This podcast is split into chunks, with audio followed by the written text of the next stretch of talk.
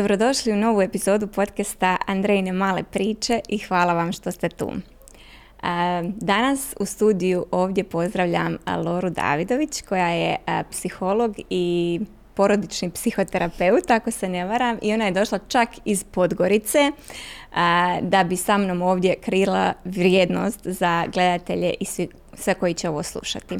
A, Lora, hvala ti od srca što si došla E, što si odlučila izdvojiti svoje vrijeme i e, što si došla ovdje popričati sa mnom. E, možeš se ti ovako kratko predstaviti na samom startu, pošto ja nisam nešto duljila. Andreja, tebi hvala puno. Evo, baš mi je zadovoljstvo da sam tu nekako, što, što si ti rekla u našoj neformalnoj komunikaciji, ovaj, nije to ništa što ne možemo sprovesti, a nekako smo od starta bile fokusirane da to nije ideja, da ćemo se vidjeti online i tako dalje, međutim što da ne nije to tako preko svijeta i evo danas sam tu što bi ja rekla da pričamo o, ja mislim, esencijalno važnim temama. Evo ja se znači bavim psihologijom unazad jedno 15 godina i e, moja prva orijentacija je bila sistemska porodična psihoterapija i to je ovo što smo malo neformalno pričali u stvari terapija koja je fokusirana na porodične sisteme, na partnerstvo, na bračnu terapiju, sve sa aspektom jeli, da se posmatra sistem iz kojeg dolazi pojedinac i da se sve objašnjava u kontekstu sistema iz koga on dolazi. A moja druga ljubav, gestalt psihoterapija, tako da sam nekako ja u vodama psihoterapije radim sa parovima, pojedincima, porodicama i eto, to su neke ovaj, moje svakodnevne teme, nešto najuže vezano za ovo što ćemo večeras pričati. Da, evo, ja sam propustila to e, na samom startu reći da ćemo Lora i ja večeras e, pričati o partnerskim odnosima i nekako sa fokusom na dinamiku partnerskih odnosa koja se mijenja nakon dolaska djece. E, zapravo kad sam razmišljala o tome o kojoj temi želim pričati s tobom, nekako sam odmah znala da ću ići u tom pravcu, ali kad sam razmišljala otkud bi ja krenula s tom temom, odmah su mi na pamet pale romantične komedije u tinejdžerskim danima, dakle, ovaj, američke naravno. I vjerujem da je to stvarno nešto što je oblikovalo sliku za za partnerski odnos, odnosno kako bi oni trebali izgledati, kako bi romantična ljubav trebala izgledati i da sam s tom slikom došla stvarno u odraslu dobi. Mislim da ovdje sad stvarno ne govorim samo o sebi, nego o mnogim djevojkama koje su bile moje vršnjakinje, jer je to bilo nekako slika i prikaz i naš glavni uvid u taj svijet odraslih, mimo naših roditelja koji nam nisu bili baš sad neki s kojima se mi možemo ovaj, povezati na toj razini nekakve romantične ljubavi. Tako da mislim da smo, da smo tu nekako krivu sliku stvorili, ali evo rado ću poslušati kakav, kakav je tvoj dojam.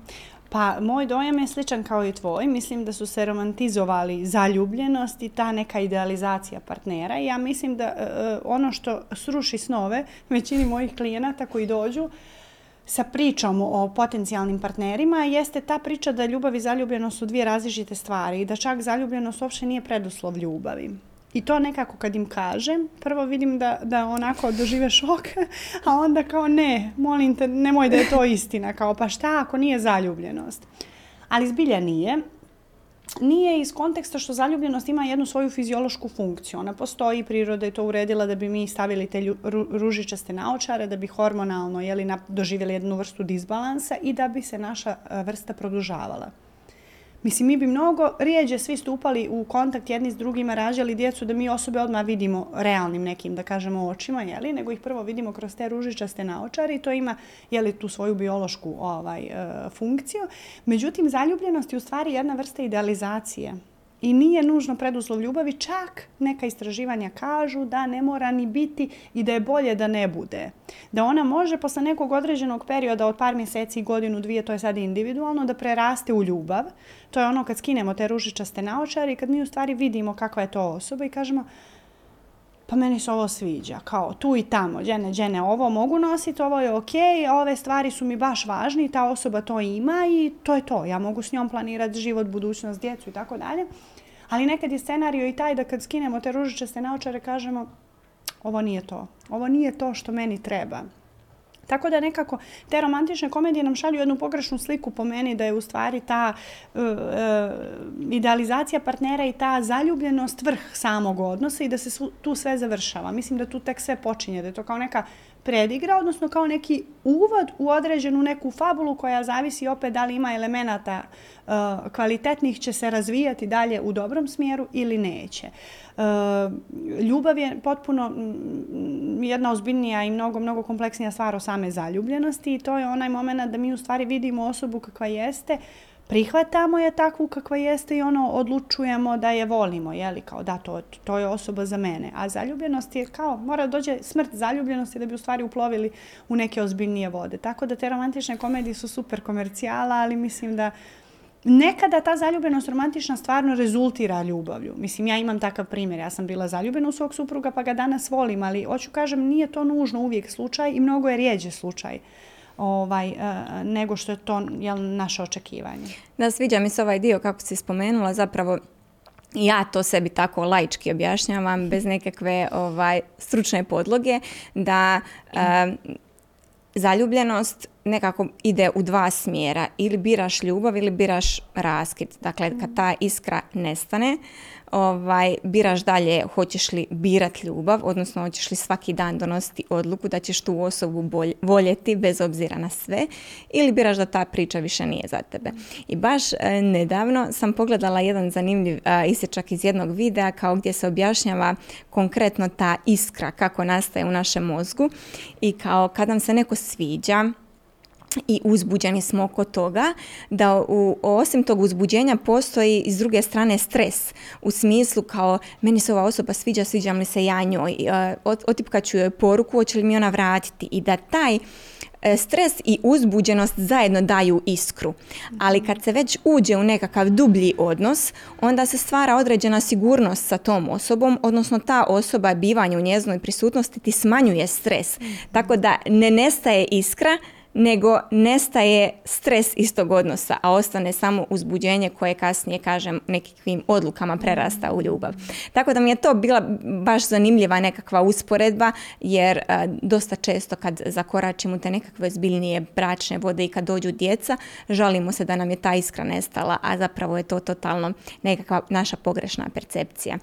I ono u, u kojem pravcu sam ja htjela da baš ide ovaj razgovor jeste taj partnerski odnos, šta bi u biti to partnerstvo bilo i kako se ta dinamika mijenja uh, kad dođu djeca. U smislu, uh, kad kod nas nekako vjerski, tradicijski, evo sad nije bitno čak ni, ni koja je religija u pitanju, uh, ti zavjeti koje izgovaramo jedni drugima su slični. I tu se nekako zavjetujemo na tu vječnu ljubav na podršku u bolesti, u zdravlju, u različitim nekakvim situacijama kroz život i onda se e, kulturološki kod nas, barem je prije takvo bilo shvatanje da tu kad si potpisao da tome e, da je to to, kao taj odnos je zapečatiran, tako je, tako će da bude do kraja svih vjekova i tu se, tu nema nekakvih, e, kako kažu, talasanja. To je to, to je tako. A zapravo, e, da bi partnerstvo opstalo ako, ako i kako želimo promatrati taj partnerski odnos kao rast dvije individue u nekakvom zajedničkom okruženju, onda bi on trebao biti taj koji će stvarno ići nekako ovako i koji će pratiti životne tijekove i koji neće biti nekako zabetoniran u nekakvom početnom odnosu, nego da će se on stvarno vremenom mijenjati. Samo je stvar u tome koliko ćemo mi kroz godine i kroz nekakve različite životne izazove stvarno njegovati taj odnos i dozvoljavati mu da raste. U smislu ne misliti da samo zato što smo nekad odabrali jedno drugo, da će to biti uvijek tako, bez našeg posebnog dodatnog angažmana. Evo, nadam se da sam ovo nekako dobro objasnila. Super si objasnila. Mislim da, da nekako to jeste sva suština mi e, možemo ispoštovati formu u smislu tih zavjeta, e, ugovora nekog bračnog i e, obavezati se na nešto. Međutim, mi tu opet govorimo o nekoj strukturi, o formi. Da li će ta suština postojati? Da li će to što je tako upakovano živjeti unutar, kako kažem, relacije to dvoje ljudi, to zavisi od toga šta oni donose u taj odnos. I nekako mislim da tu partnerski odnos nije ništa drugačiji od drugih odnosa. Mi se mijenjamo, što je po prirodi normalno, je li sve se mijenja, ništa nestaje, ništa ne stagnira, što bi rekao ovaj, mislim, Vlade Terotić, mislim, ili ćemo ići naprijed ili nazad, nema, nema između, ne možemo stajati, sve se mijenja, zemlja se ovaj, okreće, pa se nekako i mi u tom kontekstu ili idemo naprijed ili idemo nazad. I mislim da svi naši odnosi, i porodični i prijateljski, se mijenjaju, odnosno transformišu se kako mi rastemo, sazrijevamo, mijenjaju se naše teme, mijenja se mijenjaju se naše potrebe, mijenjaju se naši fokus i tako dalje, ali nekako nam je to prirodno i normalno, to nam nije toliko ovaj, nije nam toliko stresno kao što nam je kod partnerskog odnosa iz razloga što u partnerskom odnosu mi tu drugu osobu dovodimo najviše u vezu sa nama. Odnosno nekako tu imamo najveća očekivanja. I mislim da je to potpuno prirodno i normalno e, kad se sad vratimo na onaj moment rekla si da li ćemo birati da volimo osobu, to sad zavisi od više faktora, kao da li ta osoba kad se odljubimo, kad progledamo, susreće naše temeljne vrijednosti. Da li je to zbilja neko s kim mi vidimo zajednički život, odnosno budući porodični život ili partnerski, da li ga vidimo slično? Ako jeste, onda mi imamo neku bazu, neki dobar temelj na koji možemo sve nadograđivati. A šta je to sve? To je u stvari upravo to, kao kako ćemo se mi kao osobe mijenjati zajedno idući ka tom nekom cilju, a da opet ostanemo skupa. Kako da, što ja uvijek to pomenem na svakom ovaj, e, svom ili gostovanju ili svojoj emisiji gdje govorimo o partnerskom odnosu, ja kažem, samo korov raste spontano i to zbilja jeste tako. Ne možemo podrazumijevati odnose nekako, pa ni s prijateljima to ne podrazumijevamo. Nije kao da, nije mi važno da li ću vidjeti svog prijatelja, da li ću biti tu za njega u nekim momentima i da li ću imati interesovanje za njegove teme i da li ćemo se povezati, nego kao on je tu, pa će biti cijeli život. Ne, nekako se ljudi odalje, raziđu, jedni odlaze, drugi dolaze i tako dalje. Tako je u partnerstvu. Kad, kad shvatimo da to nije zona podrazumijevanja, jer zona podrazumijevanja u partnerstvu je zona sumraka, kad shvatimo da je to u stvari jedna vrsta odnosa koja zahtjeva njegovanje, a to njegovanje znači povezivanje na dnevnom nivou, povezivanje, onda taj odnos ima velike šanse da uspije. A odnos pogotovo dolazi, uh, uh, da kažem, do nekih tačaka tranzicije i do različitih promjena kada u njega dođu djeca. Pa i stručno po literaturi uh, sistemske porodične terapije prva godina rođenja djeteta je prva krizna, najveća, da kažem, tačka kritična u, u, u životu jednog para. Nekako i to je jedan podatak koji kaže da se tada u toj godini prvoj nakon rođenja djeteta najveći broj parova razvede. I to nije slučajno, zato što se sistem redefiniše. Mi smo navikli na neke određene uloge, na neku dinamiku koja je samo naša, moja i tvoja. Ali kad dođe dijete, mi se svi moramo pomjeriti za po nekom mjestu u tom sistemu. Da, Redefinisati te uloge, da. Baš si me sad podsjetila na... Uh moment koji je bio aktualan za vrijeme korone kad su govorili svi kao ovo će biti ono doslovno determinirajuće za mnoge parove mm. ili će se razvesti ili će dobiti bebu ono 90% ih je tako i da je to razdoblje korone da nas je malte ne prisililo da budemo jedni s drugima puno više nego što je to u nekakvoj dinamici standardnog zaposlenih e, e, partnera gdje ono, doslovno par dana, par sati u danu provedu skupa.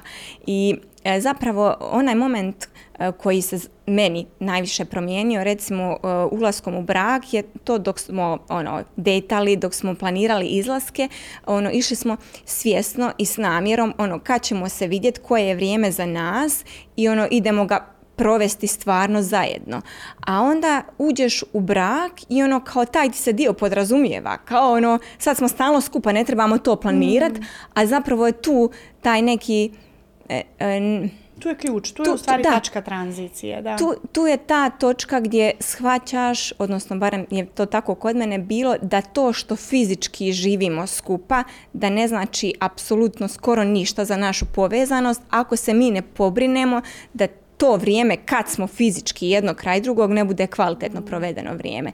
Da ne bude u onim tehnikalijama ono kao tko je pokupio dijete, ko je iznio smeće, ko je pospremio kuću, nego da to bude stvarno vrijeme ono nekakvog svjesnog povezivanja i ono kako si, a, kako je prošao tvoj dan, ono šta možemo sljedeće skupa napraviti, da ono ostanemo bez nekakvih klasičnih uloga kroz koje se definiramo kroz našu svakodnevicu, nego da budemo samo ono što mi jesmo, i što smo bili i prije. I zapravo je nekad kad, kad promatramo rast u nekakvom partnerskom odnosu, zabluda vjerovati da nekoga kroz sve sezone života apsolutno poznaješ i da, da stalno treba ostavljati taj jedan prostor gdje osobu iznova upoznaješ. U smislu, kroz sve te nekakve životne izazove, ja nisam ista kao što sam bila prije par godina. Zašto očekivati da je moj partner ista osoba u koju sam se ja zaljubila? Mm. Ali ako biramo gledati e, na nekakav zajednički razvoj i na zajednički rast i da, a opet da smo mi odvojene osobe koje, e, koje su odabrale zajednički život, ali svejedno rastu odvojeno, onda to nekako sve poprima nekakvu drugačiju dimenziju i onda se može govoriti o nekakvim stabilnim temeljima, jer, jer ja nekad kad razmišljam unatrag, e, mislim da čak za dolazak djeteta u brak, e, da treba imati jako sigurne temelje onog odnosa koji je postojao prije nego što je dijete došlo tu. Jer e, nekako je kod nas ono kao taj ta dinamika odnosa, znači ono hodaš pa planiraš brak, pa čim se udaš imaš djecu i kao to je neka prirodan tijek događaja, a da se ne zapitaš ono u stvari ok, jesmo li mi sad spremni na taj korak, je li, uh, jesmo li mi na toj razini ono, da, da želimo iste stvari ili da želimo slične, jesmo li mi stabilni sada da možemo podnijeti tu neku turbulenciju kao što će biti to dijete i gdje smo mi kad ta, to dijete dođe, jer uh, dosta često ono što se događa u odnosima, evo i ja dosta komuniciram sa ženama na samoj na, na dnevnoj bazi, a i sama sam prošla kroz nekakve slične stvari, jeste da kad dođe dijete, da, da je sav fokus na djetetu i kao ono taj odnos, ono pustit ćeš ga, nek bude, kao ono tu je, postoji i to je to i nek se sam razvija. A ono što si sama rekla, samo korov sam raste i nemoguće je očekivati od odnosa da će biti podržavaju za nas oba dvoje ako niko ne ulaže trud ni namjeru, ni nekakvu posvećenost da taj odnos stvarno raste. I neki dan sam e, isto nešto čula što me ono baš e, razdragala, da tako kažem, kao kad su budu pitali koja je razlika između e, sviđati i voljeti, kao like i love, da on rekao kao kad vidiš neki lijep cvijet i kažeš da ti se sviđa, ti ćeš ga ubrat i ono kao stajat će ti par dana u vazi i bacit ćeš ga i to je, to je znak da ti se nešto sviđa. Ali ako ti voliš cvijet, onda ćeš ga posaditi, onda ćeš ga zalijevati, onda ćeš ga gledati kako raste, onda ćeš ga njegovati. I to je ta razlika i mislim da je to savršen primjer i tog odraza e, zaljubljenosti i ljubavi i, i tog nekakvog vjere u odnos i vjere što on sve može postati. Mm. Pa jeste, zaljubljenost je u stvari i ta neka naša potreba da u stvari posjedujemo osobu. Mi je želimo samo za sebe, pa ono kad se sjetiš u tom prvom periodu talasu zaljubljenosti ti u stvari imaš tendenciju da stalno bud, da konzumiraš tu osobu maksimalno, da budeš tu, da zauzmeš sam njen prostor, da budeš centar njenog svijeta i ona tvog i da nekako to ima tu jednu vrstu dinamike. Dok je kod ljubavi to potpuno drugačije. Ti shvataš u stvari da ste vi ono, ovo što si pomenula, dvije individue. I ja to isto nekad često ono pokažem klijentima kao mi smo evo, ovaj mali dijelić tu koji se prepliče, što kaže jedna moja klijentkinja, pa zar je samo to lora ljubav? Kažem, nije samo, ali sve ovo pored smo mi u stvari, dolazi do te neke naše, u zdravim, pričamo o zdravim relacijama, individualnosti u okviru koje mi u stvari shvatamo da smo mi osoba, bez obzira što je povezana s drugom osobom, ali osoba koja ima svoje interese individualne, svoj svijet, svoje, um, ajde da sad krenemo i od toga, jeli, interese obrazovanja, potrebe, prijatelje i tako dalje. I super je kad se mi u nekoj mjeri ovaj, negdje poklapamo sa svojim partnerom u tom smislu, ali ne moramo, to uopšte nije... Uh, nije uh, nužan uslov da bi taj odnos da. bio kvalitetan. Uh, ovo govorim na konto te zaljubljenosti i ljubavi da kad ti voliš nekoga, ti u stvari želiš da se on pronađe u toj svojoj nekoj autentičnosti. Da vidiš njegovu punu ekspresiju i da ti budeš osoba pored koje će ta druga osoba da raste. I sad kad mi ovako pričamo, mi u stvari kao da pričamo o nekoj utopijskoj ljubavi. Jeli? I često moji klijenti dođu mnogo ljudi sa strane koji se jeli, ne pojavljuju ulozi klijenta sa idejom ma daj Lora, to, to baš nije tako, kao pa u, u vezi naravno da vi imate mnogo više zajedničkog vremena, pa naravno da ću ja da znam s kim on izlazi, pa naravno da će mi smeta, pa ću da mu kažem nemoj ovo, nemoj ono, pa ću mu malo i gledati telefon, malo ću mu čitati poruke, pa će i da me pita za neke stvari, pa, pa i on meni ako mu smeta, pa neću ja to da radim i tako dalje. Nekako je sve više danas Andreja, tih nekih zavisničkih relacija koje liče na sve, samo ne liče na ljubav. u stvari, vi kad to malo razmotrite i kad to malo ono pod mikroskopom secirate, vi u stvari vidite da je tu jako puno sebičnih motiva. Da mi u stvari tu jako malo smo usmjereni na drugu osobu, više smo usmjereni na sebe u toj relaciji. To je prirodno i treba da budemo usmjereni na sebe, ali na sebe u smislu šta ja dobijam pored ove osobe i šta ja njoj dajem. Ovaj drugi moment šta ja njoj dajem je nešto što se mali uzorak ljudi pita. Više smo uvijek ka tome, a šta ja dobijam, a kako je meni pored te osobe i nekako ja volim reći u zadnje vrijeme kad bih nekako, kad bi me obuzeo neki uh, osjećaj koji nije prijatan vezano recimo za mog supruga, što je normalno u partnerstvu, neka ljutnja ili zamjeranje i tako dalje, pogotovo kad su tu djeci i tako dalje, vremenom ranije bih znala biti puna zamjeranja pa bi me to onda konzumiralo, a danas to je s vremenom sam naučila da prvo postavim sebi pitanje čekaj šta si ti danas dala? Jesi li ti bila prisutna? Kako si ti dala to što želiš da ti se da? I vjeruješ, dosta često u stvari shvatim da ja nisam toga dana, možda ni prethodnih par, uspjela da dam to nešto i da u stvari što kažeš nisam posadila, zalijevala to svoje uh, drvo cvijeće, ili tu svoju, to svoje cvijeće, a očekivala sam neke plodove. I sad samo da se vratim kratko ovo što si rekla za koronu, da, korona je nekako bila apsolutno poput uveličavajućeg stakla ona je tamo gdje je bilo dobro iznjedrila još nešto bolje i, i stavila fokus na to, ali tamo gdje je bilo loše postalo još gore. I nekako mislim da je kao i bilo koji fenomen dovela do toga da ono što jeste, što bi mi u gestaltu rekli da priznamo to što jeste, da to priznamo, da to ispliva na površinu. Jer partnerstvo je opet jedna, kako kažem, dinamika kompleksna i jedna dinamika koja zahtjeva da razumijemo dobro sebe prvo ne mogu ja da budem kvalitetna u odnosu, da to nije ili iz pozicije osobe koja pretjerano uh, očekuje ili iz pozicije osobe koja pretjerano sebe zanemaruje, što je isto jedan od modela u našoj kulturi, ne mogu da budem tu autentično prisutna ako ja sa sobom nisam skroz autentično prisutna. E. Ako ja ne znam ko sam ja, ako ja nisam radila na sebi, ako se ja ne bojim, jer to je onaj moment koji ja uvijek pominjem, ja nisam s tobom zato što, što, što ne mogu bez tebe što ja ne umijem bez tebe, što često srijećemo, nego sam ja sa tobom zato što ja biram da budem sa tobom, meni je sa tobom ljepše. I to je ono što ja kažem, ja sve mogu sama. Sve. Ali nekako ne moram. I mnogo mi je ljepše uz supruga, mnogo mi je ljepše uz tu figuru neku ovaj, koju, koju on ima jeli, u mom životu i uz taj neki naš odnos. Iako je to odnos ne iz moranja, nego nekako iz neke čiste ovaj, uh, potrebe koja onako je potreba koju mi biramo oboje. Drago mi je da se spomenula uh, jedan dio koncept uh, vlastite odgovornosti za svoje emocije, a s druge strane očekivanja, jer je nekako to uh, stvar o kojoj najviše učimo kroz partnerski odnos, barem je tako bio slučaj kod mene, jer nam je često kroz odrastanje i stalno se vraćam na te filmove, ali imam osjećaj stvarno da, da su nas da su baš bili važni. da.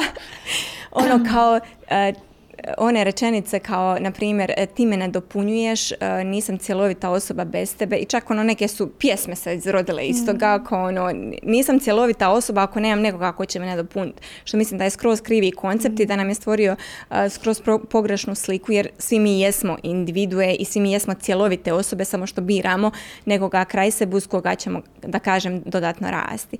Ali ono što se često dešava u tim odnosima koji imaju tako podlogu neku iz tih nekih starih citata koji nikako nisu dobri jeste da odgovornost za vlastite emocije prebacujemo na partnera kao ono u smislu uh, ti mi to radiš, da, ja se da, da. tako I, i uh, u smislu ti, ti si zadužen za moju sreću, ti me trebaš usrećivati, ti me trebaš činiti sretnom, ti se trebaš pobrinuti za mene, za moje emocije i uh, taj koncept vlastite odgovornosti za svoje emocije, uh, niko nas o tome nije učio.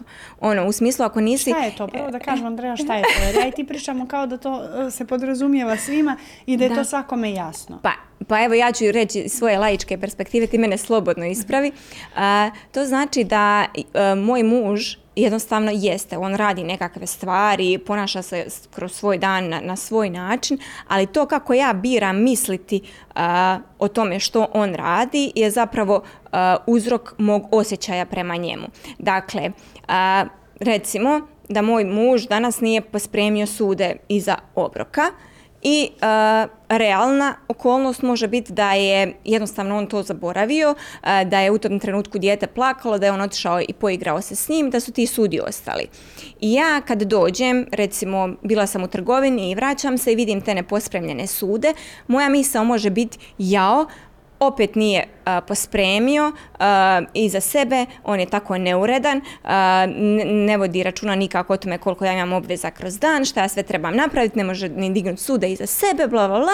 I samim tim ja kreiram osjećaj u sebi zamjeranja, ljutnje, bijesa, kako on to može.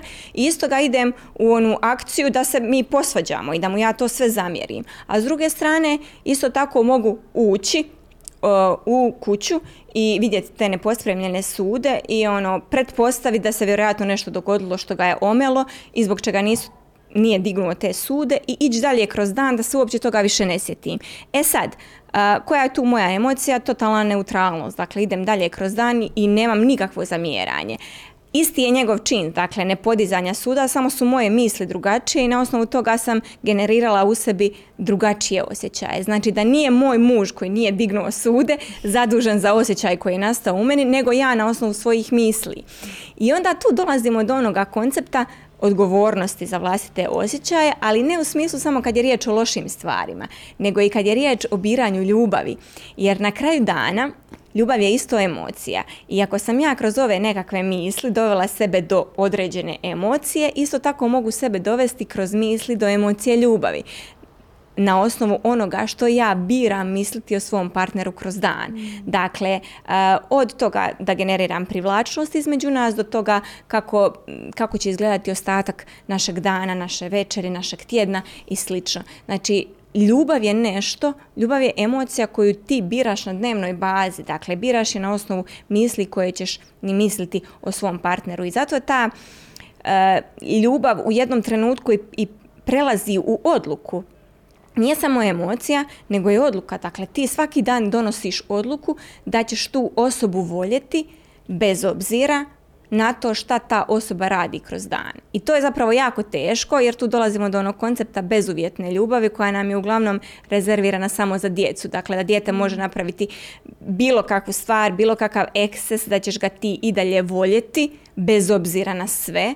A sa u partnerskoj ljubavi nam to često nije baš tako dostupno kao sa djecom možeš me ti tu ispraviti. Pa ja mislim da nam nije ni prirodno i mislim da nekako nije, iz mog iskustva mislim da, da i ne treba da se partnerstvo zasniva na bezuslovnoj ljubavi. Jer opet ja ne mogu svog supruga uh, bezuslovno voljeti bez obzira da li je on samo posvećen meni, da li ima neke druge relacije, kako me tretira, uh, da li mi je posvećen. Nekako znači opet postoje određeni uslovi. Ali ajde da to preformulišemo. Uh, slažem se sa ovim što si rekla da nekako da su sve naše emocije naša odgovornost. E sad, da to ne bi e, ljudima koji ovo možda prvi put slušaju ovu temu bilo previše utopijski u smislu pa znači neko radi bilo šta ja se trebam praviti da ga volim. Ne, tu dolazimo do onog koncepta, pardon, vrijednosti i poklapanja. Znači mi ovo govorimo, ti ja pričamo u situaciji kad postoji ta baza.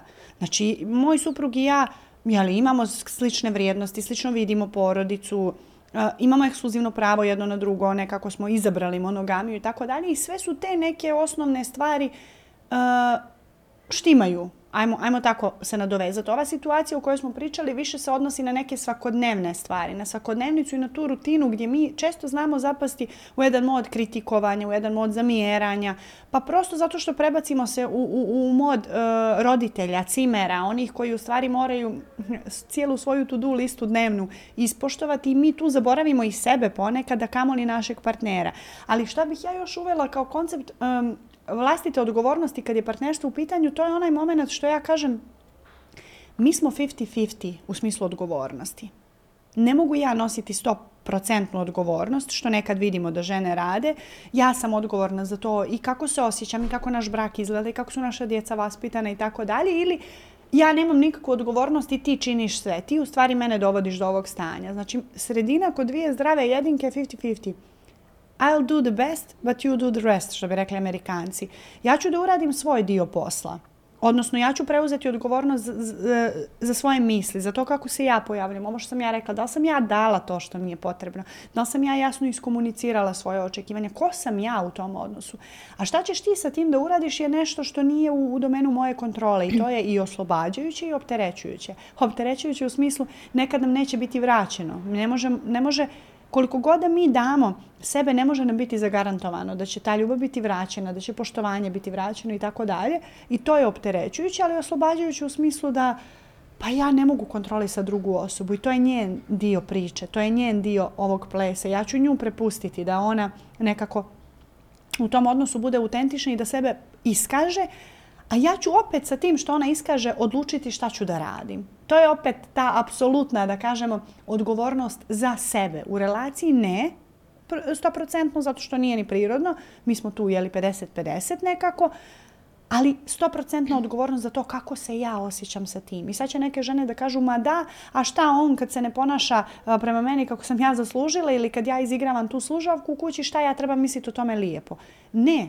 Ne, ali treba ali, da postaviti granicu. To je sad priča da. o granicama i pravilima i svakako da svako od nas može birati da li će biti u određenom settingu uh, u svom partnerstvu. Da. Ono što ne mijenjamo, mi biramo svaki dan. I ja često čujem, dođu ljudi, dođu partneri, dođu žene, najčešće su inicijatori, onda one kažu, ali uvijek je isto, uvijek je isto, na meni je sva odgovornost, na meni je briga o djeci, na meni je briga o kući, na meni je moj posao, na meni je sve, a na njemu nije ništa. Ali šta ste vi uradili da to promijenite? Ja kad nju pitam, onda ona kaže, pa šta trebam ja uraditi?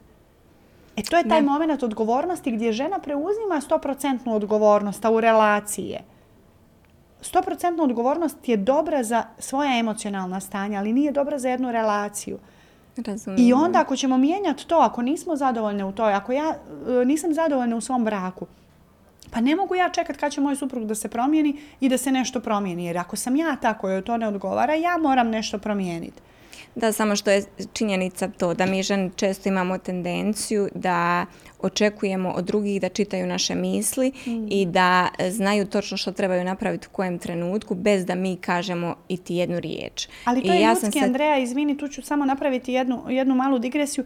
Ne samo mi žene, mi ljudi imamo tendenciju da očekujemo od druge osobe da uradi nešto da bi nama bilo bolje.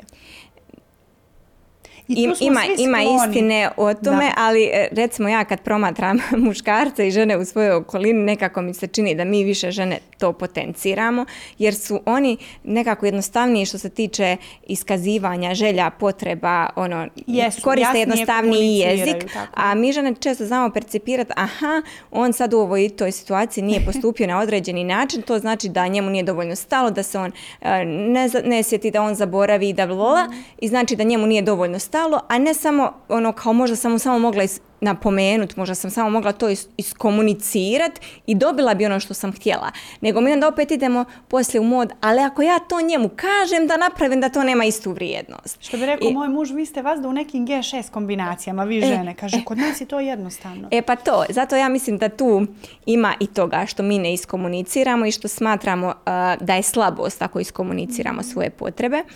I uh, s druge strane, ono što si malo prije spominjala kao taj koncept vlastite odgovornosti, i dokle to ide. I spomenuli smo dio o granicama. I onda... Uh, ono što, što da, uh, da, zato što taj koncept granica uh, vježbamo kako s djecom, tako i, i s partnerskim odnosima, odnosno u relaciji s partnerom, jer e, nema smisla postavljanje granice ako granica nema svoju posljedicu. Mm. I e, u tome nas, su nam najbolji testeri naša djeca, jer ako djetetu kažeš, ne znam, ovo je zadnja bombona i nakon te nema više i ako dijete ide u ispad, ti si njemu siguran roditelj i ti mu nećeš dati još jednu bombonu bez obzira na njegovo mhm. emocionalno stanje nakon. Ti ako svom mužu kažeš, ne znam, ne odgovara mi način na koji e, me tretiraš kad si umoran ili kad e, ti je bio loš dan, ne odgovara mi da vičeš na mene i ako to ostane na tome kao ne odgovara mi da vičeš na mene, a on svejedno svaki sljedeći put viče, i kao ja sam iskomunicirala svoju potrebu, ne odgovara mi to. Ali na meni je onda da postavim i logičnu posljedicu te granice. Znači ja sam postavila granicu, ti ne dozvoljavam ti da vičeš na mene. Ali e, to je nepotpuna granica ako ja ne kažem sljedeći put kad budeš vikao ja ću napustiti prostoriju i nećemo više razgovarati. Dakle, to je cijeli koncept. Znači ne, ne u smislu kao ja sam samo odgovorna za svoje emocije, nije, on može raditi šta god on hoće. Ne, nego zato uz koncept taj vlastite odgovornosti imamo i, i koncept granica. Granica, tako je komplikovano, djeluje, ali u stvari nije. Kad uh, pojednostavimo priču, uh, u stvari dođemo do toga da su granice kao neke naše unutrašnji pa, čuvari. Čuvari naše, što ja kažem, granice su čuvari mentalnog zdravlja. Postoje tu ne da mijenjaju druge ljude, nego da zaštite nas i tu da bi drugima bilo jasno do koje mjere smiju sa nama da idu, odnosno do koje mjere se mi osjećamo ok, posle određene mjere se osjećamo ugroženo. I ako ja idem iz te perspektive, pa ja onda želim da znam koje su granice mog supruga. Ja ne želim da se osoba koja sa mnom živi i koja mene voli, s kojom imam djecu, osjeća ugroženo pored mene na neki način jer ja ne znam šta njega ugrožava. Jer, na primjer, nekoga neće ugrožavati priča o tome kolika su mu uh, primanja uh, lična na radnom mjestu ili uh, o tome ne znam da li rade na potomstvu ili ne, a drugu osobu će to ekstremno da ugrožava jer će to biti za nju jako, jako intimna tema koju nije spremna dijeliti s drugim osobama. I zašto ja to napominjem? Zato što nije za svakog ista granica. Ako ja ne kažem šta je moja granica, ti možda nećeš znati. I nećeš je ugroziti sa idejom da me povrediš, nego iz neznanja. Da. I onda taj koncept komunikacije granica ima nekog smisla. To je kao neko moje uputstvo unutrašnje. Kao što ću, jeli, kad izgradim svoju kuću staviti ogradu i neću kao reći, jao, pa meni je malo bez veze da stavim ogradu, možda će neko to pogrešno shvatiti. Pa ne, nego ću ljudi shvatiti da to je tvoj posjed. I kad dođu na tvoj posjed, važe neka tvoja pravila, figurativno rečeno, metaforički. Je tako i u uh, psihološkom smislu. Mi imamo neke granice koje trebamo komunicirati sa svima, a pogotovo sa partnerima. Šta je meni ok, a šta mi nije ok. Ali isto tako, ti možeš odabrati radi šta god hoćeš. Ja ću odlučiti šta ću sa tim da radim. To je sad ovaj koncept kompletne odgovornosti za svoje emocije. Apsolutno ja nekako sam odgovorna za to kako ću se ja osjećati u odnosu ali nisam odgovorna za to kako ćeš se ti ponašati. Ali mogu odlučiti šta ću raditi sa tim kako se ti ponašaš. I sad dolazimo do toga da ljudi najčešće kažu pa šta će ona ili šta će on, prosto takav mu je partner ili takav mu je živo, tak, ta, takvi su mu odnosi i tako dalje. Ja se uvijek sjećam tu jednog uh, autoriteta iz moje oblasti kad, kad smo ko komentarisali jednog našeg kolegu jako dragog i kad smo mi rekli pa kao baš mi ga je žao, vidi se kao kako mu je teško u braku, teško mu je u smislu svako jutro dolazi jako nervozan, jako neispunjen i onako pun neke frustracije koju smo mi svi vidjeli. Ja sam rekla kako, kako mi je to žao. A meni je taj čovjek koji mi je bio u tom momentu autoritet profesionalni rekao što ti ga je žao? Ja sam rekla pa eto kao neispunjen, nije to nekako podržavajući odnos. On je rekao ali on bira da bude u tom odnosu. Zašto mu oduzimaš odgovornost i moć i kažeš da ti ga je žao?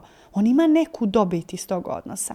I to je ta priča koju ja uvijek volim da napomenem da u stvari mi sve biramo. Koliko god sad nekako to zvučalo previše naivno i vidite osobu koja je nesretna u braku ili koja nekako uh, nema poštovanje, nema tu ljubav koju uh, očekuje i koju daje i onda mi kažemo, a da, ali ona ili on to zaslužuje, zašto nema? Ali mi ne znamo u stvari zašto ta osoba to ne mijenja. Da. Ima nešto drugo što je za nju, kako je kažem, mnogo radikalnije od toga da promijeni tu svoju stvarnost. Taj neki koncept možda preuzimanja odgovornosti, te promjene, to je, te neke promjene slike o sebi. Ko zna šta je iza svega toga, ali nekako ta ideja da svi mi biramo i kreiramo život u kome se nalazimo, kreiramo odnose. I ako smo u tim odnosima, mi sigurno imamo neku dobit iz njih. Da li onu, jeli, što bi mi rekli, na očigled ili onu neku sekundarnu koja se ne vidi, to je sad pitanje. Šta dobija neka žena koja je sa muškarcem koji, ne znam, nije ne tretira kako ona uh, misli da treba da bude tretirana je neko pitanje super za psihoterapiju. Da.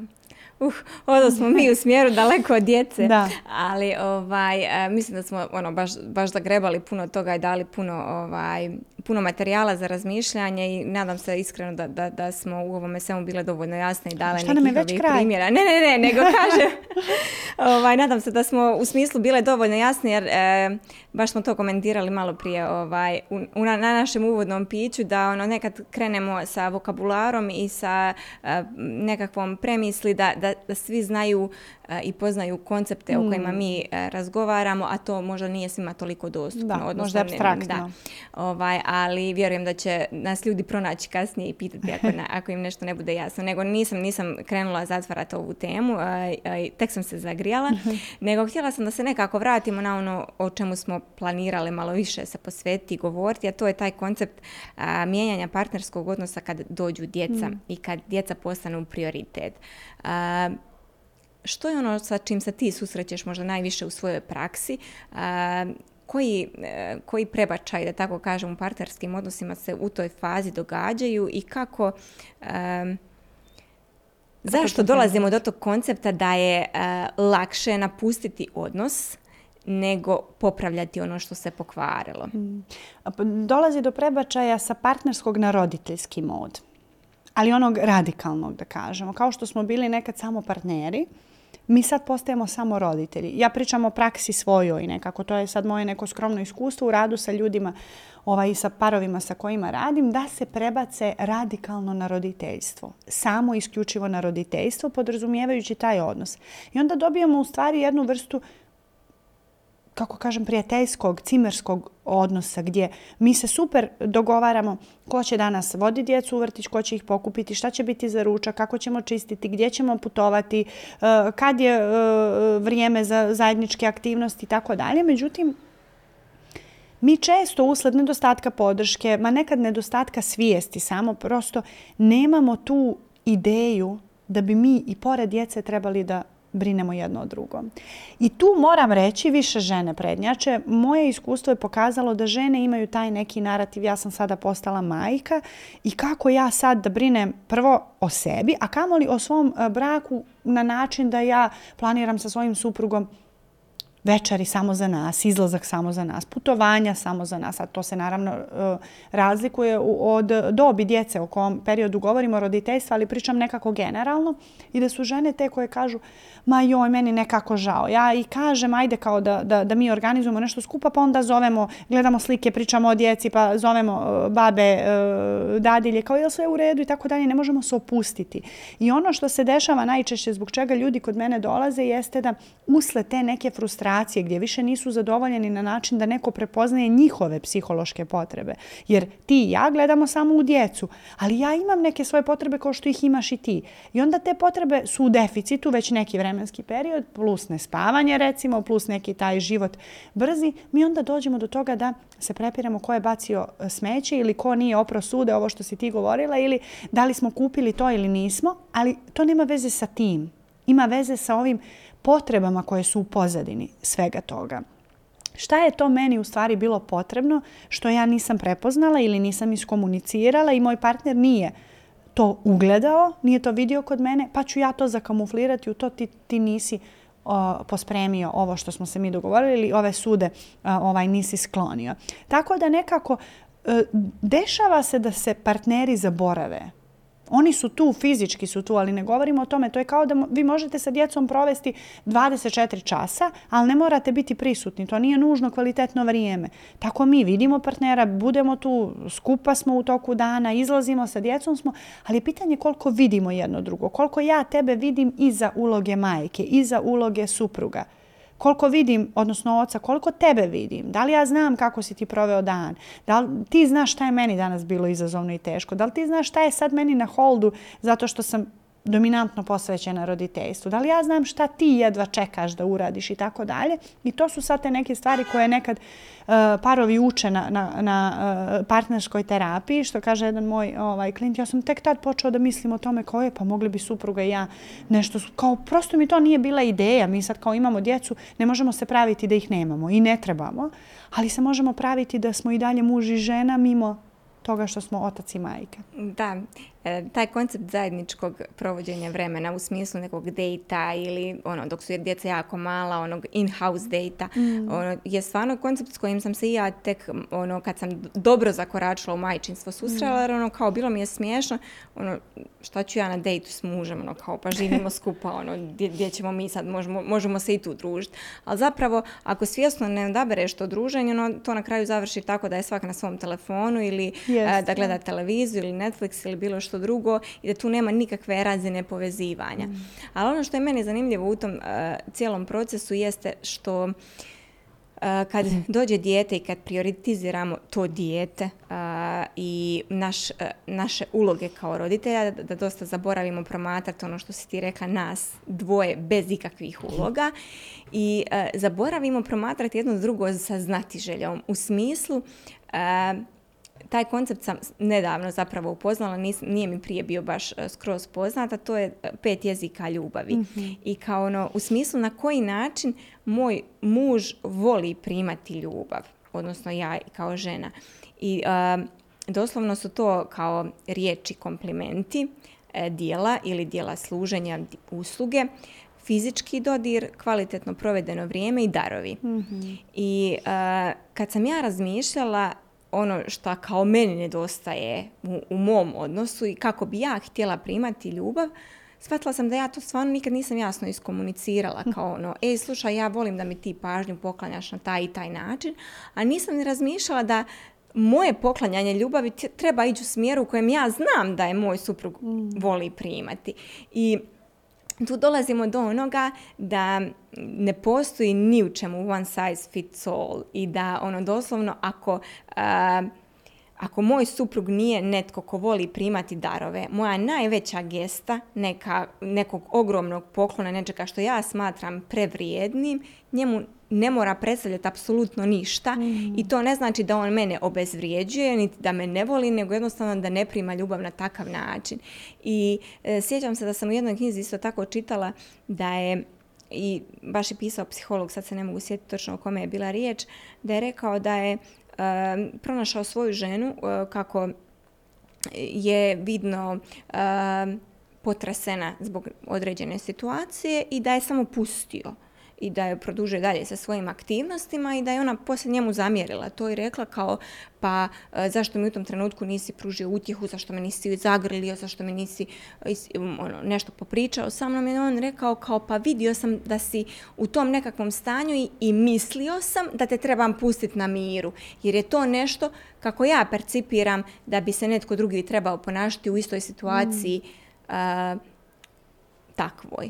I onda su tu došli do toga da imaju totalno drugačije jezike ljubavi. I sad ovo uopće ne pričam u konceptu da ako nam se ne slažu jezici ljubavi da se trebamo razići, nego baš u smislu da iako su nam različiti, da ih trebamo usvojiti i da ih trebamo poštovati.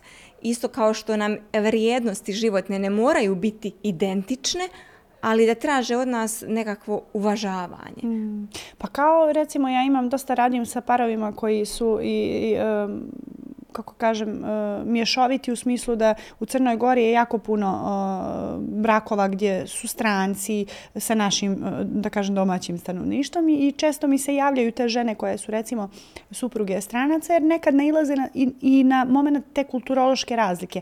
A na sve to dodamo još ove jezike ljubavi i onda ja u stvari to njima ovako objasnim. Ako tvoj suprug govori engleski jezik, ti mu nećeš ljubav iskazati na crnogorskom jeziku ili na srpskom, nije ni važno, ako ga on ne razumije. I reći pa ja sam ti rekla da te volim ili sam te obavijestila, ne, nego ćeš ti naučiti njegov jezik pa ćeš mu na engleskom reći to što si planirala. Isto tako je s jezicima ljubavi. Potpuno je prirodno i normalno da se mi razlikujemo i da se razumijemo. Mi svi imamo svih pet jezika ljubavi koje si ti pominjala, samo ajde da zamislimo da postoji neki čart koji nam govori koji su nama jezici dominantni.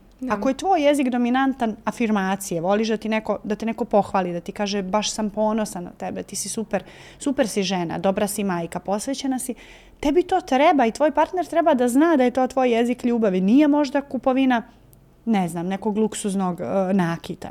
Zato što to tebi neće uh, biti na tvom jeziku, da kažem, ovaj, iskazano. I negdje ta naša senzibilnost da, to, da je u redu da su ti jezici ljubavi različiti. Sve dok se mi pitamo kako moj partner razumije kad mu ja kažem da ga volim. Odnosno kako mu sve na koje načine mogu reći i biti sigurna da je on to razumio. E to je priča o jezicima ljubavi i ne moraju nam se jezici poklapati u tom smislu. To je kao da recimo mi žene često volimo da verbalizujemo i mnogo smo jače. Prosto je nauka dokazala da nam je taj, uh, ta verbalna inteligencija jača strana, dok je kod muškaraca neka možda, ne znam, spacijalna ili tjelesna u tom smislu. I sad mi često ne razumijemo zašto muškarac ima potrebu da fizički ima kontakt sa nama i pogotovo kad prolazi kroz neke momente tuge, gubitaka i tako dalje, mi kažemo jao, pa nešto s njim nije u redu, njemu je do fizičkog kontakta, a ne znam, desila mu se neka uh, situacija u kojoj je tužan. Zato što muškarci nekad ne umiju kao mi žene da verbalizuju to na pravi način. Umiju da kažu ja sam tužan i treba mi bliskost. Nego će on da nekako tebe fizički dotakne i da, da ima tu potrebu za povezivanjem. I mi to ako ne znamo, mi ćemo to tumačiti pogrešno. Mi ćemo reći, eto, on misli samo na neke stvari, a mi bi da pričamo. A on ne bi da priča, jer on ne zna da priča na taj način. I onda kad se mi u stvari tu nađemo i kad razumijemo da i taj njegov dodir je nekad jedan jezik ljubavi koji u stvari kaže, ono, trebaš mi blizu, a ja ću to možda verbalizovati. To je potpuno onda u redu i govorimo u stvari jeli, o tom nekom o toj nekoj lepezi jezika koje možemo govoriti kroz ljubav. Ja sad doslovno imam dojam da ono da, da prije ulaska u brak trebaš barem nekoliko knjiga, ili barem malo psihologiju izučiti.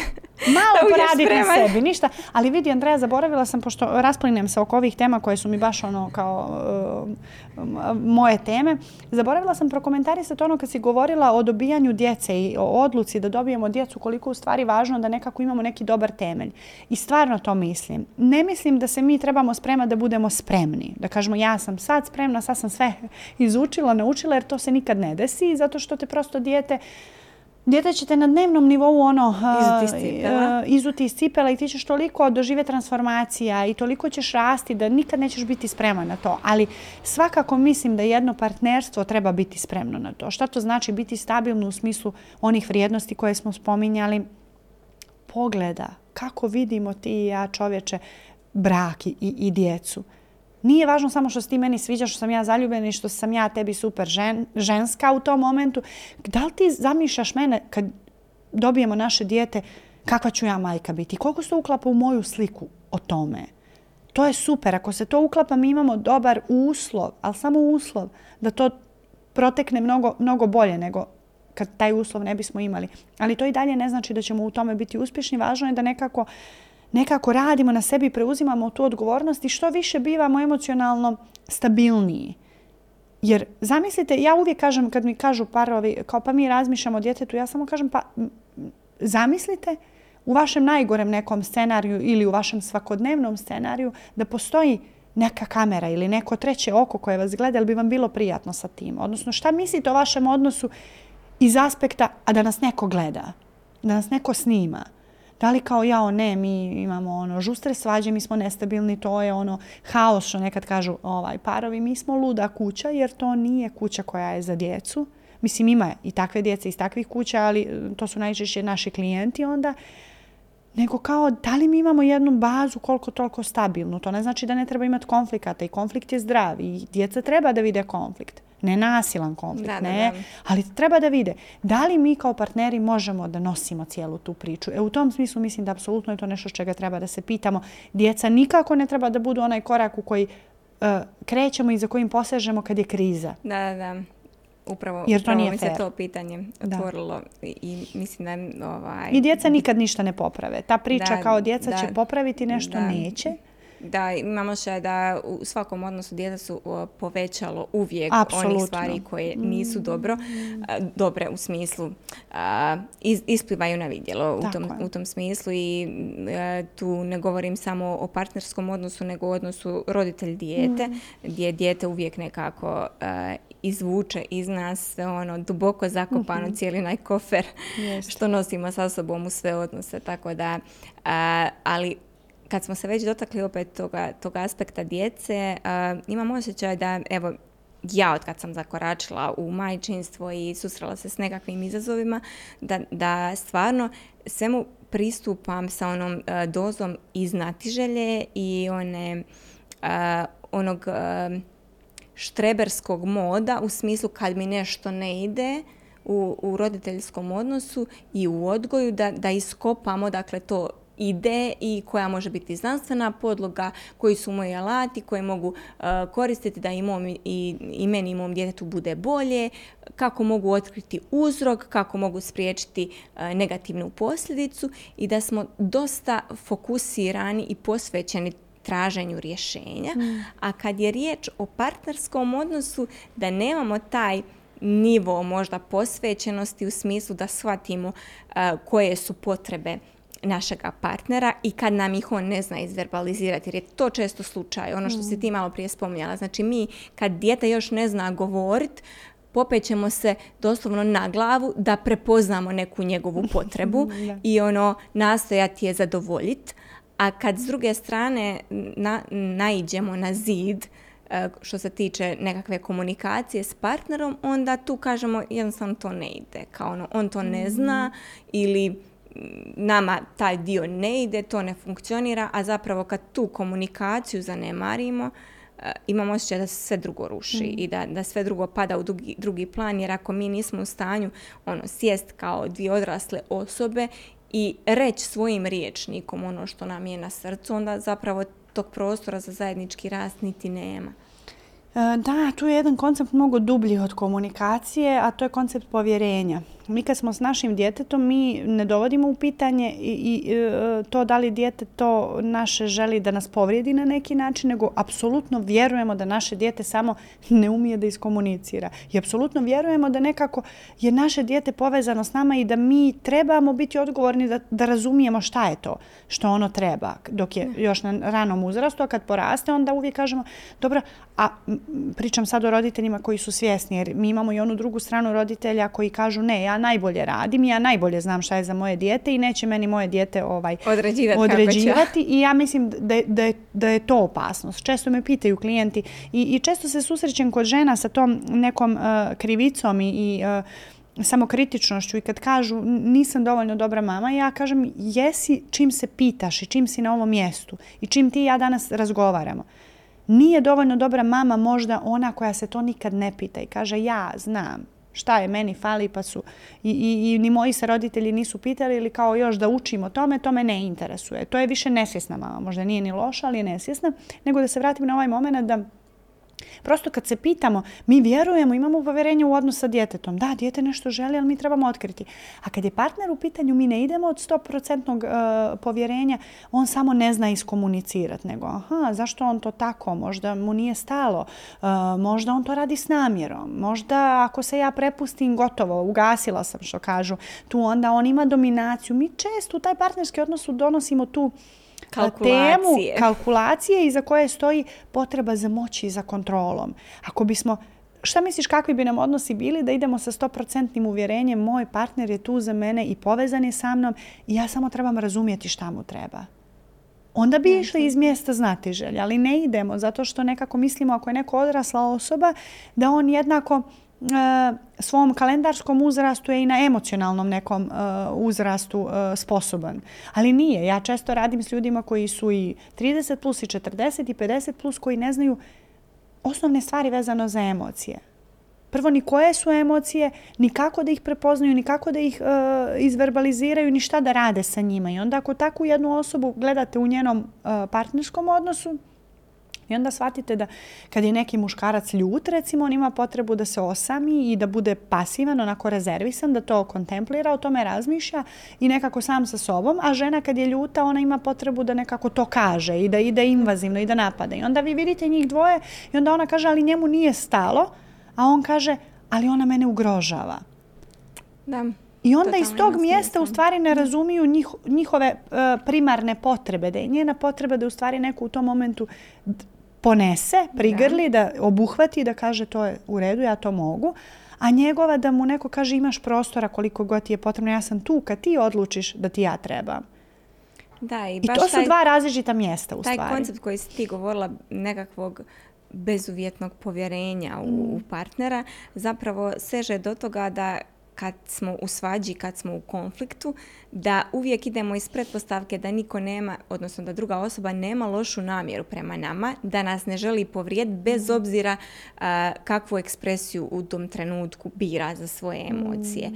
I ako ti je polazna točka ta ljubav, odnosno bezuvjetna koliko god da nam je dostupna u tom trenutku, onda je ne dovodiš u pitanje ni kad dolazi do tih svađa, kad dolazi do konflikata i svega drugog. Ali to je baš teško, zato što u tom momentu je, kortizol toliko visok i mi dobijamo alarm i signal od našeg mozga da smo mi ugroženi. Da, da nismo I to je kao da ja sad vidim da ide uh, medvjed, da ulazi u ovu prostoriju i da hoću tebi da kažem, ali Andreja, mi smo bezbjedne stoprocentno. Znači samo nekako treba da vidimo kako ćemo mi sad njemu pružiti ljubav u tom momentu i kako ćemo mi njemu objasniti da ga mi prihvatamo. To je teško i to se to interferira sa tim. To, se vježba, da. I, to se stvarno mislim da, da je to koncept na kojem vrijedi raditi u partnerskim odnosima jer i postoji i taj drugi segment.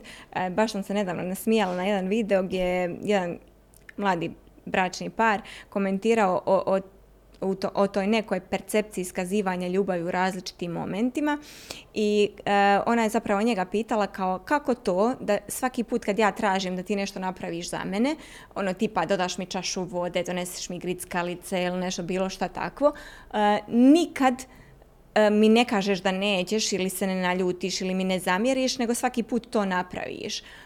šta ti pomisliš u tom trenutku kad ja tebe to tražim? Kako mene doživljavaš kao napornu osobu. I onda on kaže kao, prva mi misao jest, bože kako ova žena naporna, kaže, ali onda mi je druga misao, kao, iako, kao ova žena je naporna, ono, bliže joj je ta voda, bliže su joj grickalice, ipak to traži od mene, kaže, ali onda mi je druga misao, ova žena mene voli i ona ne ide s namjerom da mene živcira, nego ide s tim da njoj treba da joj na takav način iskažem ljubav u ovom trenutku. To je neki mnogo, mnogo pametan i emocionalno zreo muškarac. I naravno da ću to napraviti jer tebi treba da primiš ljubav u, takvom trenutku od mene u vidu toga da ti ja donesem čašu vode usluga, koja, jedan od onih da, jezika. da ti donesem čašu vode, da ti donesem grickalice nešto tako, a ne idem s pretpostavkom a ovo ona samo radi da mene živcira. I to mi je bilo fascinantno, ta razina povjerenja. Ono mm. kao, vjerujem sto postotno u tebe da, da ovo ne radiš iz nikakve pakosti, nego jednostavno zato što trebaš primiti ljubav na takav način. Da, I meni je to bilo da sam ono, sigurna sa tobom. Da. Ali da bi to mogli, Andreja, zato što e, nekako, sad uvodimo tu priču o psihoterapiji. Ne možemo obrni, okreni, ja dođem do toga u svom životu. To je za mene apsolutna istina. Moraš nekako raditi na sebi. Ne moraš, eto, na terapiji, ali neki vid rada i poznavanja sebe treba da imaš. Kako i, i na koji način to, to svako treba za sebe da definiše, ali definitivno mi u partnerstvu često bivamo trigerovani. Partner nama u stvari samo pokaže gdje su naše tačke za razvoj, šta je nama trauma, šta su naši narativi, šta su naše bolne tačke. Ono, bukvalno, što kažu, E, naše frustracije imaju tako malo veze s našim partnerom, a tako puno s našom prošlošću. Kad to znamo, onda nam je jasno zašto nam je taj koncept rada na sebi važan i za partnerstvo, a kamoli za roditeljstvo. Znači ja ću znati, aha, ovo je, ovo je ona moja stara priča da u stvari mene neko ili iskorištava ili neko mene živcira samo ili ja nisam bezbjedan sa nekim i to nije taj moment. Ovo je sadašnjost, ovo, ovo je sada i ovdje, ovo je druga osoba, moj partner i ako ja nekako biram to, da, da sam ja sigurna s njim, da on mene voli, da to ima neku drugu pozadinu, onda ću se ja pitati čekaj koja je njegova potreba, da li je možda baš ta za pažnjom, za ljubavlju, za nekom vrstom činjenja usluge, ja onda mogu da odgovorim sa tog mjesta, aha, tu sam. Ali ako ja ne radim na sebi, ako ja idem sa mjesta nesisnih mojih mehanizama, mojih strahova, mojih trauma, onda će meni puno stvari biti okidači. Ja ću u tu svoju osobu projektovati puno stvari koje su moja tema i sad već komplikujemo jer dovodimo u stvari u priču čitavu kompleksnost odnosa, a odnosa odnosa sa sobom prije svega i koliko smo proradili, šta nosimo, kakav nam je kofer, jer puno ćete vidjeti, vi 80% kad se okrenete, vi vidite partnera koji nemaju pojma, oni žive na nesisnom nivou, nekad se to potrefi da je to ok, pa kažu kao u njihovoj relaciji sve kako ona kaže, njemu to prija. I, i oni su ok s tim. On kaže ona ima nešto što se meni sviđa, ove stvari prihvatam, ona kaže meni je super, on, on je tu za mene, on me sluša figurativno, dobar je otac i tako dalje, ali recimo ja gledajući to sa strane kažem pa do, ja to razumijem zašto je to tako. Recimo on je je u svojoj porodici bio neprihvaćen i nekako mu je falila stabilnost, ona mu to daje jer je dominantna i njena cijela porodična priča je takva da njega ono, da, da mu radi reparenting, ponovno ovaj, uspostavljanje roditeljstva i on je tu se ušuškao iz tog mjesta kod nje, a ona je nekako dobila validaciju da je važno što recimo možda nije imala u svojoj porodici. Ja to razumijem i oni su super kliknuli.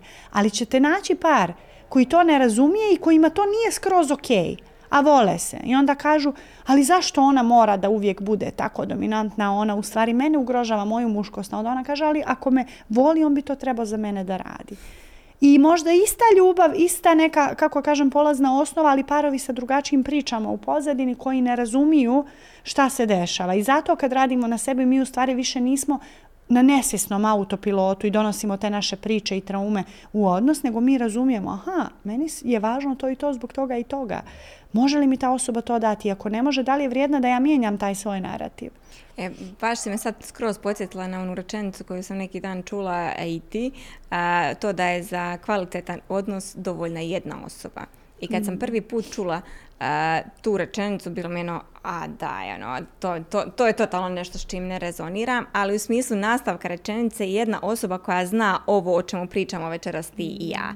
Jer jedna osoba koja donese ovakve nekakve promjene i koncept svjesnosti u odnos stvarno može učiniti značajnu razliku. Jer ono kako mi učimo najviše u odnosima jeste po modelu, isto kao što djeca najviše uče po onome kako se mi ponašamo, a ne po onom što im pričamo. Tako i vjerujem da naši partneri od nas upijaju neke stvari bez obzira e, na to šta mi zapravo pričamo u pozadini naših dijela, mm. nego da stvarno e, isto kao u konceptu roditeljstva, e, žene su te koje više iščitavaju, koje se više educiraju, koje su posvećenije u tom smislu, a muškarci nekako ono hvataju to u hodu, u, zraku, ono, kao ti si, da. ti si u, u, ovoj situaciji ovako postupila i to je upalo, idem sad i ja to probat. I vjerujem da se to odražava i na naš partnerski odnos, ali u smislu kad biramo biti prisutni i kad biramo biti posvećeni tom odnosu. Mm. I e, nemam pojma uopće koliko je vremena prošlo, ali imam osjećaj da bi mogli mi ovako dokasno. Htjela bi nekako da, da ipak sumiramo mm. ovu temu sa, sa zaključkom kako paralelno sa roditeljstvom razvijati kvalitetan partnerski odnos i gdje i na koji način pronalaziti ne znam, pronalaziti vrijeme za kvalitetno zajedničko vrijeme, za, za nekakav zajednički razvoj. Evo sad sam svašta nešto nabacala, ali mislim da si me Da, shvatila sam tvoje pitanje. Pa ja mislim da je to mm, isto kao što bih ja sad tebe pitala kako da pronađeš vrijeme da budeš dobra majka svojoj djeci. Kao to je nešto neupitno, zar ne? Ako imam djecu, naravno da će to da mi bude prioritet. Ako recimo podrazumijevamo i pretpostavimo da smo mi večeras pričali o ljudima kojima je partnerstvo visoko, ako ne i najviše na skali vrijednosti, jer postoje parovi kojima to nije važno i to je potpuno ok ako su na istoj strani. Njima je partnerstvo to da obavljaju sve roditeljske dužnosti, da žive taj neki brak u kome su nekako dobri prijatelji, cimeri, ne moraju biti posvećeni jedno drugom i to zbilja funkcioniše u, u velikom broju slučajeva.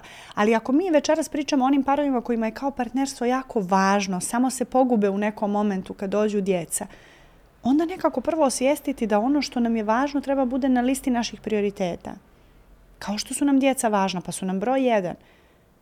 Tako isto i partnerstvo. Ako nam je važno, to znači da onda mi ga stavljamo na listu prioriteta i nema da pravimo vrijeme za njega, nego to mu vrijeme pripada, a pravimo vrijeme za sve druge stvari koje su se tu našle, a možda nisu na listi prioriteta. možda ja na svojoj listi prioriteta uopšte nemam to da ja moram svaki dan uh, imati skuhovan obrok ili da moram držati kuću pod konac ili vidjeti se sa svim prijateljima ili naučiti nešto novo, a recimo to radim kad pogledam moju svakodnevnicu. Ako to nije na mojoj listi prioriteta, šta jeste moj partnerski odnos i moj odnos sa djecom? Onda je potpuno logično da ću ja na dnevnom nivou ostaviti ključni dio energije, vremena, kapaciteta svojih za to što mi je važno. Biću sa svojom djecom i bit ću sa svojim suprugom. Ono vremena što mi ostane ću naravno rasporediti na druge stvari koje su isto važne, ali nisu kako kažem, toliko visoko na, na, na ljestvici uh, mojih vrijednosti. Da, važno je da imamo šta da jedemo, da nam je kuća uredna, da, ali ću nekako vidjeti kako ću uh, sve te obaveze nekako zbrinuti, ali tek onda kad budem sigurna da sam zbrinula sebe, svoj partnerski odnos i svoju djecu jer je to temelj. Tako da nekako mislim da Svjesnost o tome pomaže, da razgovor o tome pomaže, sjesti sa partnerom, razgovarati kako mi možemo ono što je nama stvarno krucijalno važno dovesti u našu svakodnevnicu. Koji je tvoj plan? Šta ti predlažeš? Kako mi možemo ono brinuti o nama? I onda jedan otvoreni razgovor, jedna kreativnost gdje ta briga o, o, o nama ne mora uvijek nužno da znači sad, dva, cijela noć za nas ili tako dalje, nego prosto i ti neki mali prozori kroz dan gdje u stvari samo biramo vidjeti tu osobu mimo one uloge o kojoj smo pričali. To je nekad i ono razgovor u trajanju od desetak minuta usmjeren na nas dvoje. To je nekad u hodu neki zagrljaj, poljubac, šta god bio vaš jezik ljubavi. To je nekad neka gesta za nekog. Zavisi opet šta nam je važno da čujemo. Moramo poznavati svog partnera dobro želje da ga upoznamo, mm. istraživati šta je, ko je, kako, kako uh, razumije primanje ljubavi, isto to za sebe uraditi i onda kad to znamo nekako lako ćemo mi u toku dana naći neko malo vrijeme da kažem, a toliko veliko za nas dvoje. Da, baš mi je super ovo kako si sve zaključila, tako da, da se zvuči suvišno sve što ću ja sad još na kraju reći, ali spomenula se to jednog dijela koji nam je svima danas veliki izazov, a to je uh, upravljanje sobom u vremenu koje nam je dano, jer svi mm. zapravo, ono, taj koncept da svi imamo 24 sata na raspolaganju, da je samo e, stvar u tome kako ćemo mi rasporediti sebe kroz dan. to nam je svima poznato, ali zapravo se teško snalazimo u tome jer dosta često dolazi do onoga e, curenja vremena, ne znaš gdje ti vrijeme odlazi i onda kao nemaš vremena, imaš vremena za sve, a nemaš za ništa. Mm. I onda se dogodi do toga da za stvari koje kažeš da su ti prioriteti ne pronalaziš vrijeme u danu i mislim da je u tom e, procesu ključ prvo biti jako iskren i otvoren sa sobom i to je jedno dosta često i ranjivo mjesto jer ono nekad je teško sebi priznat da ne znam imaš sate u danu koje odvajaš za ekran a nemaš sate u danu za prioritetni odnos u svom životu a E, kažeš da ti on prvi na listi, a da ti ekran nije uopće na listi, pa tu dođe do nekih kontradiktornosti, pa dolazi do srama i svega nečega da dalje nekakvih emocija koje nam ne služe, ali kažem, jako je bitno u samom startu biti iskren sa samom sobom i onda krenuti dalje u komunikaciju s partnerom, jer nekako u cijelom tom procesu e, davanja i primanja jako je važno da sve što želimo dobiti od drugog, prvo damo same sebi i da mm. smo mi namirene, a da onda smo e, kao takve e, otvorene i za primati i za dati. E, ja to tako nekako vidim. Lora, hvala ti puno na ovom razgovoru. Mi ćemo nastaviti dalje, ali mislim da, evo, da smo već vjerojatno premašili satnicu ovaj, u kojoj nas uobičajeno naši e, slušatelji i gledatelji slušaju i gledaju. Hvala ti još jednom na svemu što si dala večeras i što si nam došla iz Podgorice. Hvala i svima koji ćete odabrati, pokloniti vrijeme ovoj epizodi podcasta. Ja sam stvarno sigurna da smo vam dali vrijedne alate i da ćete sigurno barem nešto još proguglati o psihoterapiji i odnosu partnerskom nakon ovoga svega što smo dali. Do sljedeće epizode šaljem želimo vam zagrljaj.